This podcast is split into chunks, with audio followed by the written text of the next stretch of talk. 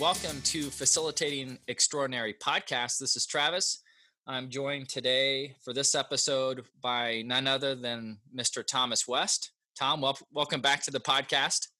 Thank you, Travis. Excited to be hanging out with you guys and getting to continue this conversation. Uh, excited to see that you guys are launched and that you're producing episodes, and just thankful to be a, a guest on one of those episodes.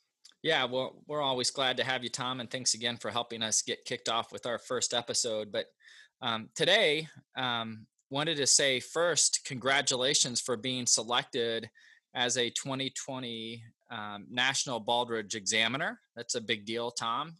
Um, so congratulations on that. And that's really the focus of this episode is on, um, you know, becoming a National Baldrige Examiner. What's that meant to you?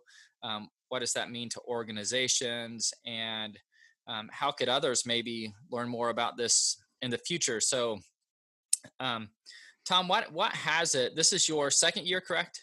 At the national level, and I've been doing the regional program. So, because we live in Indianapolis, our regional program is the Partnership for Excellence, which includes Indiana, Ohio, and West Virginia. So, that's our regional program, and I've been involved there three times as an examiner. I took last year off with starting my own business. I didn't do the regional program, but um, you know, I've always enjoyed that working with that group of people and getting to you know volunteer here in the midwest and get to help those organizations get better. So been been uh, included in the program now for quite a while and uh, i foresee that i'll be doing it for even longer. So three years at kind of the local level and then two years at the national level. What what do you learn as an examiner? And what why um, why why do you keep coming back yeah, I I would say that it's probably different for every examiner. The reason that they come back, and for me, you know, it's been a variety of different reasons. The you know professional development that occurs as part of being an examiner is great. You immerse yourself in the Baldrige criteria, which I think now are being more stated as the framework. It's not like a check check the box or these prescriptive things every organization must do. So they're more like guidelines or a framework that they want to see organizations be able to respond to. And as you start this journey, you know, it's a lot of information. The framework is pretty inclusive, it's ever evolving, it's always trying to include best practice and it's always trying to anticipate where things are going. So, as an examiner, you get intimately in, engaged in what these questions mean and why they're important and you know just just immersing yourself in that handbook and studying these questions and getting to practice you know what what good looks like when an organization responds to these questions is just something that really advances your thinking around what's possible and what good organizations look like and what better organizations look like and what the best organizations in the world look like. So I think it just broadened your your mindset. It's definitely something that moves you from a fixed mindset to a growth mindset is that hey these questions are important to answer and there's no one right way to answer it but there's a lot of ways to do this and you know organizations just have to accept that you know the the way to be able to respond to these questions is to start doing something and just learn as you go versus you know it's, it's got to be this and this is the only way. There's just so many different ways that an organization can respond to these questions. So I, I you know through this program I, I love that i get immersed in the questions. I love that i get to see a lot of different ways people are responding to these questions and it's always cool that not every organization's responding the same way. I mean you'll see some overlap and you'll see some themes from organization to organization of you know using hoshin kanri or a catch ball process to you know design your strategy and deploy your strategies. You know sometimes you'll see organizations doing those things but other times you're going to see organizations that are completely different. And so just seeing those things there's huge growth and development that happens. And then the people that you work alongside and the people you meet along this journey they're out there they're volunteering their time too and they're just amped up and they're super passionate about this stuff. So it's a great group of individuals to know. And year after year, as you go, I mean, you're welcomed in as a family and everyone's there, you know, in the spirit of improvement. And it's kind of like a nerd fest. So that's another reason I love it is these people, they're a lot of fun to be around and they're, you're, you know, there's thought leaders in the room. There's people who have achieved great things, um, but they're there. The, even if they've done it 20 times, they're still there and they're learning new things and they're sharing what those new things are and they're encouraging you to continue to learn new things. So it's just a great, great community of people. Yeah, that you you covered a lot there. I think um, one of the things that you touched on that jumped out at me is, you know, the framework is just a set of really really good questions, and oh, yeah you know, this will be my third year, actually fourth year going through at the national level. And I think that, um, to your point, every year I go back uh, and you get grounded in these really good questions, it's probably the best leadership development that I've ever been through. Um, and, you know, Jan, when Jan goes out to national training, she's um, considered a master examiner and that you know jan's been doing this stuff for 32 years and she tells me and like she's told you before that um, she learns every year she goes back and mm-hmm. i think that that's pretty special and um, keeping in mind that all of these examiners are volunteers and they're all united trying to help applicants be the best versions of themselves f- from an organizational perspective and one of the kind of byproducts as an examiner is we continue our growth and development. There's a lot to like about you know the program from the applicant perspective and the examiner uh, perspective. So I think you covered a lot there, Tom, with with your response to kind of you know what's your why um, and it is a little bit of a nerd fest too right i mean you know it is like like-minded people um, so you know, you know, this year, if you were to give advice to someone that was considering maybe getting engaged in in Baldrige, you know, I think the traditional path is get engaged in your, you know, your regional uh, performance excellence, you know, platform, and then consider national. But what what would you say to people that are maybe like listening to this podcast and say, you know what, that sounds interesting, either from the examiner perspective or applicant perspective? What advice would you give people to where did where do they jump off? So let's start with the applicant. There's a lot of avenues that they can take uh, as an organization. And there's you know the the baldrige uh, uh, criteria for excellence is one program.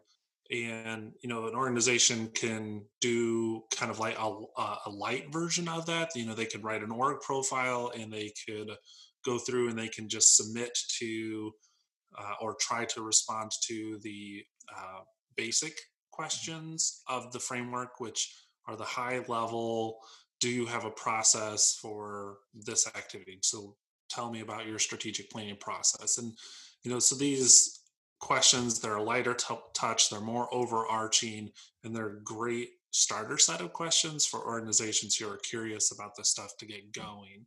And then there's the more evolved 50 page application, which are those who are trying to respond to the entire framework. So not just the, the, the basic and uh, beyond that, but the overall and the multiple requirements. So these words may confuse someone if they've not been an examiner. Uh, and it's just diving deeper and deeper on a certain topic.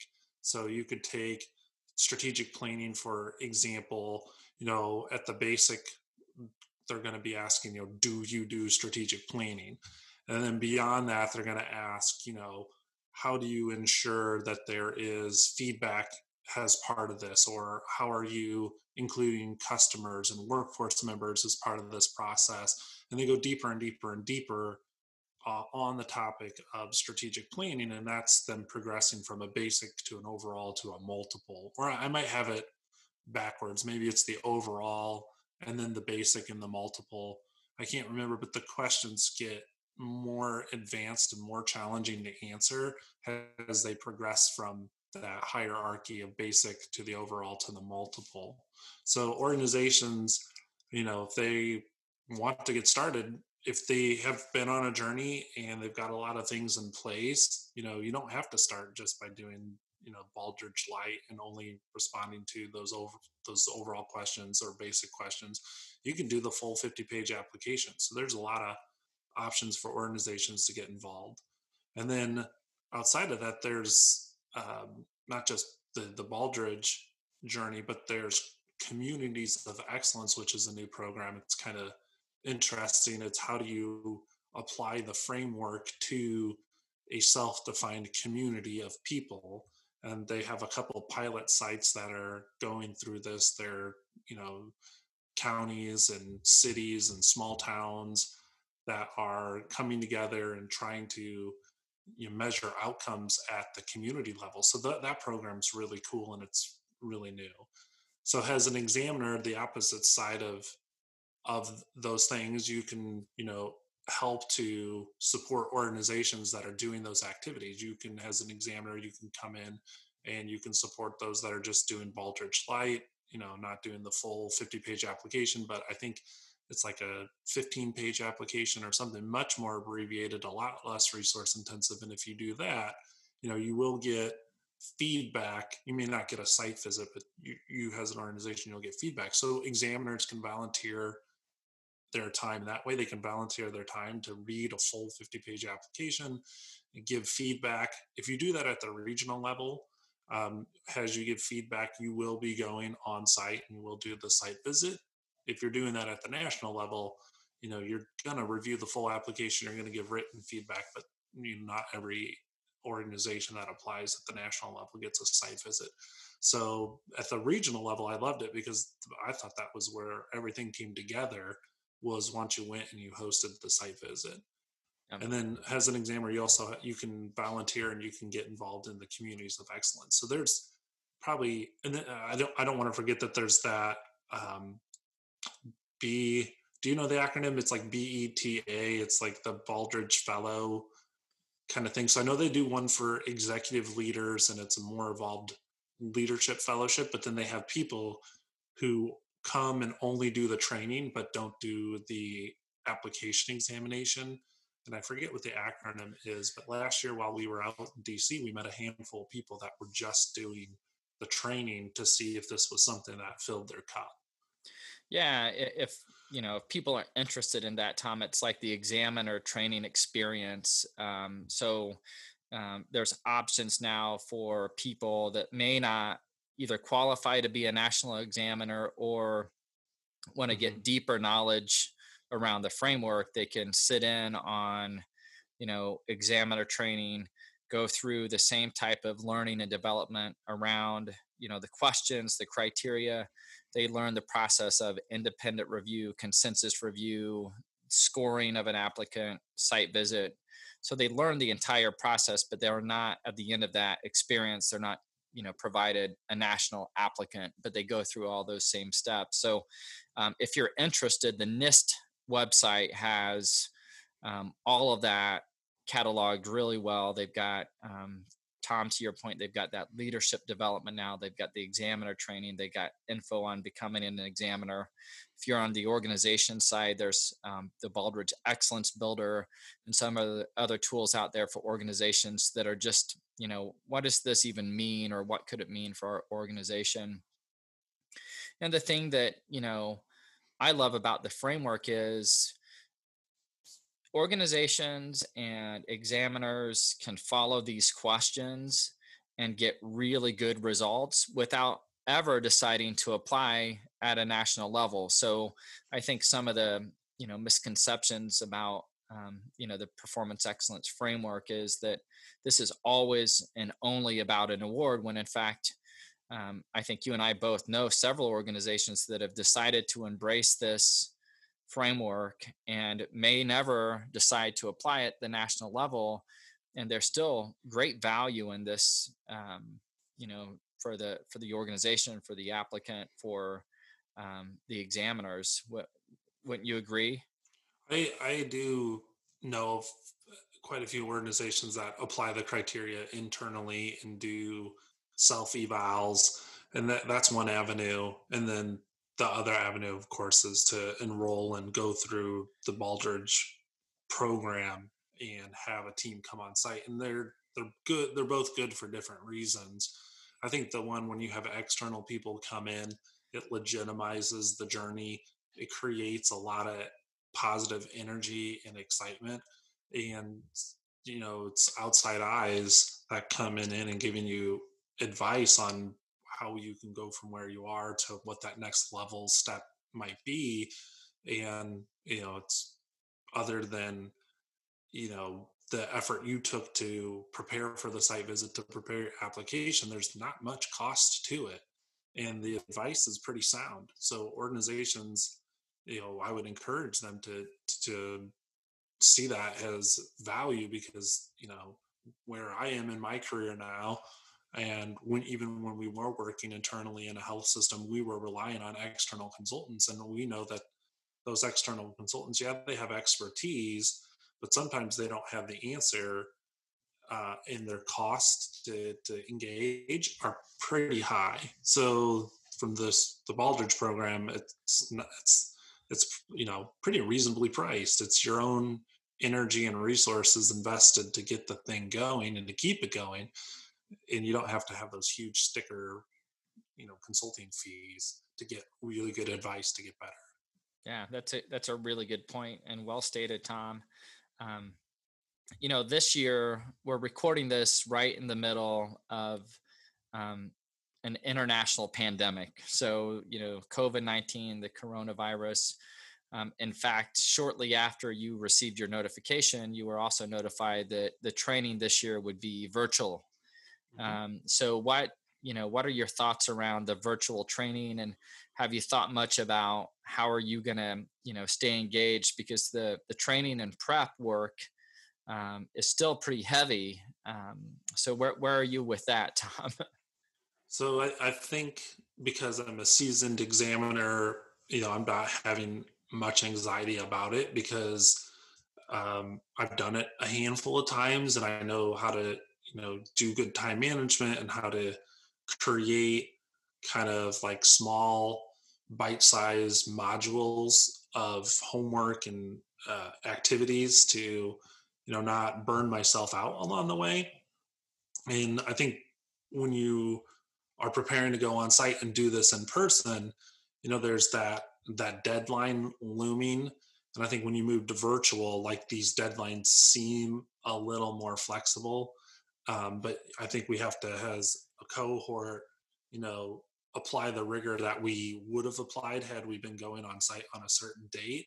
And, you know, from that date, backtrack and write for us, you know, intermittent deliverables of, hey, I'm going to, you know, do and even even the small little things of going in and completing your um, bio as an examiner uh, completing your acceptance has an examiner like give yourself due dates for those things and use a tool that allows you to keep track of what you're working on and how you're progressing towards your end goal.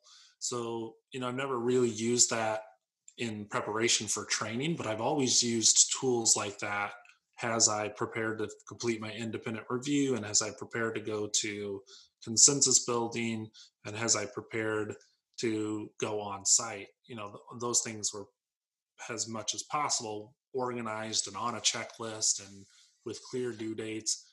And I would kind of tailor it and kind of make sure that I wasn't drinking from a fire hose, but I was doing this work in like little mini sprints. And I, I would advise individuals to plot that course and do the work in a reasonable way instead of you know delaying it procrastinating really easy easy to do i get it um, but if you do that you know you're going to try to cram it all in over a weekend and it's just not going to stick so I, have I've found that if you can space it out if you can work at it at a reasonable pace and um, not burn yourself out you're going to enjoy this experience. So as i prepare to do this all virtually i'm going to pull out some of those tools that i've used in the past to create a project plan and just step this thing out and and you know try to give myself small intermittent check steps to to be able to make the progress that needs to be made along the way. That, that's really good advice, Tom. And you know, part of this volunteer effort, they say, you know, consider eight, 80 to 100 hours of volunteer work to get through this entire process. So this isn't um, this isn't something you could wait to do on a weekend. And let, I think it would be impossible.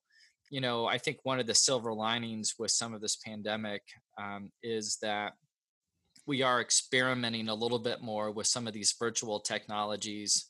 And I know um, the Baldrige program well enough now that um, I have complete faith that whatever they produce from a virtual kind of aspect of the training is going to be equally, if not maybe better in some ways for new examiners and returning examiners and master examiners. So I'm looking forward to going through that too. But your your advice on uh, time management is so true throughout this entire process that mm-hmm. you know to get through this to really this is all about the applicant how do you give them the best feedback where they are on their journey um, and people take it really seriously and i think that that's um, that'll be the case this year just in a different kind of median so um, tom thanks again for coming on to the facilitating extraordinary podcast. I have a feeling that you're going to be a common voice on this podcast for us and um, congratulations on being selected as the national examiner. Um,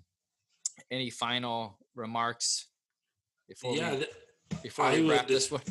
Yeah, the one piece that I was talking about early on was the thing I enjoyed was that meeting of other people. And I think as the program moves to this virtual world, you know, part of that of being on site is you got to meet so many different people and and create relationships with them and follow follow their activities so you you know either their activities on Twitter or on LinkedIn so I know when we went, uh, our whole cohort, you know, had to check the box. Do you want your information released to the other members of this cohort so that they can look you up and add you as a social media contact? I hope that they do that again because I seen the people who you're you're working alongside and getting to look at their profiles on LinkedIn or whatever social media platform that they they are on you feel like you get to know them so i hope that as they prepare for this virtual thing that they bring that back and allow us to get to know each other outside of being an examiner because that's a that was a lot of fun. When you go out to dc you're having dinner with these people and grab lunch with them and a little bit of the conversations about baldrige but otherwise the conversations about what they do for work and you know their family and wherever they might be traveling. So that you know i hope that there's a way that that can still happen with us moving virtual well i think you know in some ways tom you might have started the conversation through this episode um, given you know given the training hasn't started so if you're an examiner or know an examiner that um, is interested in connecting either virtually or um, through social media i think I know you well enough, Tom. You're always open to those discussions, and we can organize something uh, virtually. And I know we've done that recently with some of these virtual hangouts and these virtual gathering spots. So I, I think that um, if you're interested in making those connections to Tom or I or anyone on our teams, um, I think that's a an open invite for sure because that is something. Um, building those relationships that happen in DC mm-hmm. you know it's important so um, if there's a way that we can continue to do that virtually let's do it you know let's make it happen so tom well thanks again i know um, we'll stay in touch but um, thanks again for being on facilitating extraordinary and sharing a little bit about your Baldrige experience Jeff, thank you, Lozier, and congratulations to you and Jan and Tammy and Mark. And I mean, there's so many people that we know have got the letter that they're they've been selected. So it's you know we could probably have spent a whole episode just acknowledging the people we've met on this journey and know that they're you know preparing and that they're going to show up and they're going to do great work. So to all those people, congratulations also. And it's probably a good thing we're not all out in DC together anyway. Yeah. right. Yeah. so, all right. Well, on that note, we'll we'll call this a wrap. And thanks again, Tom. Yep. Thank you, Travis. Have a great one. Thanks.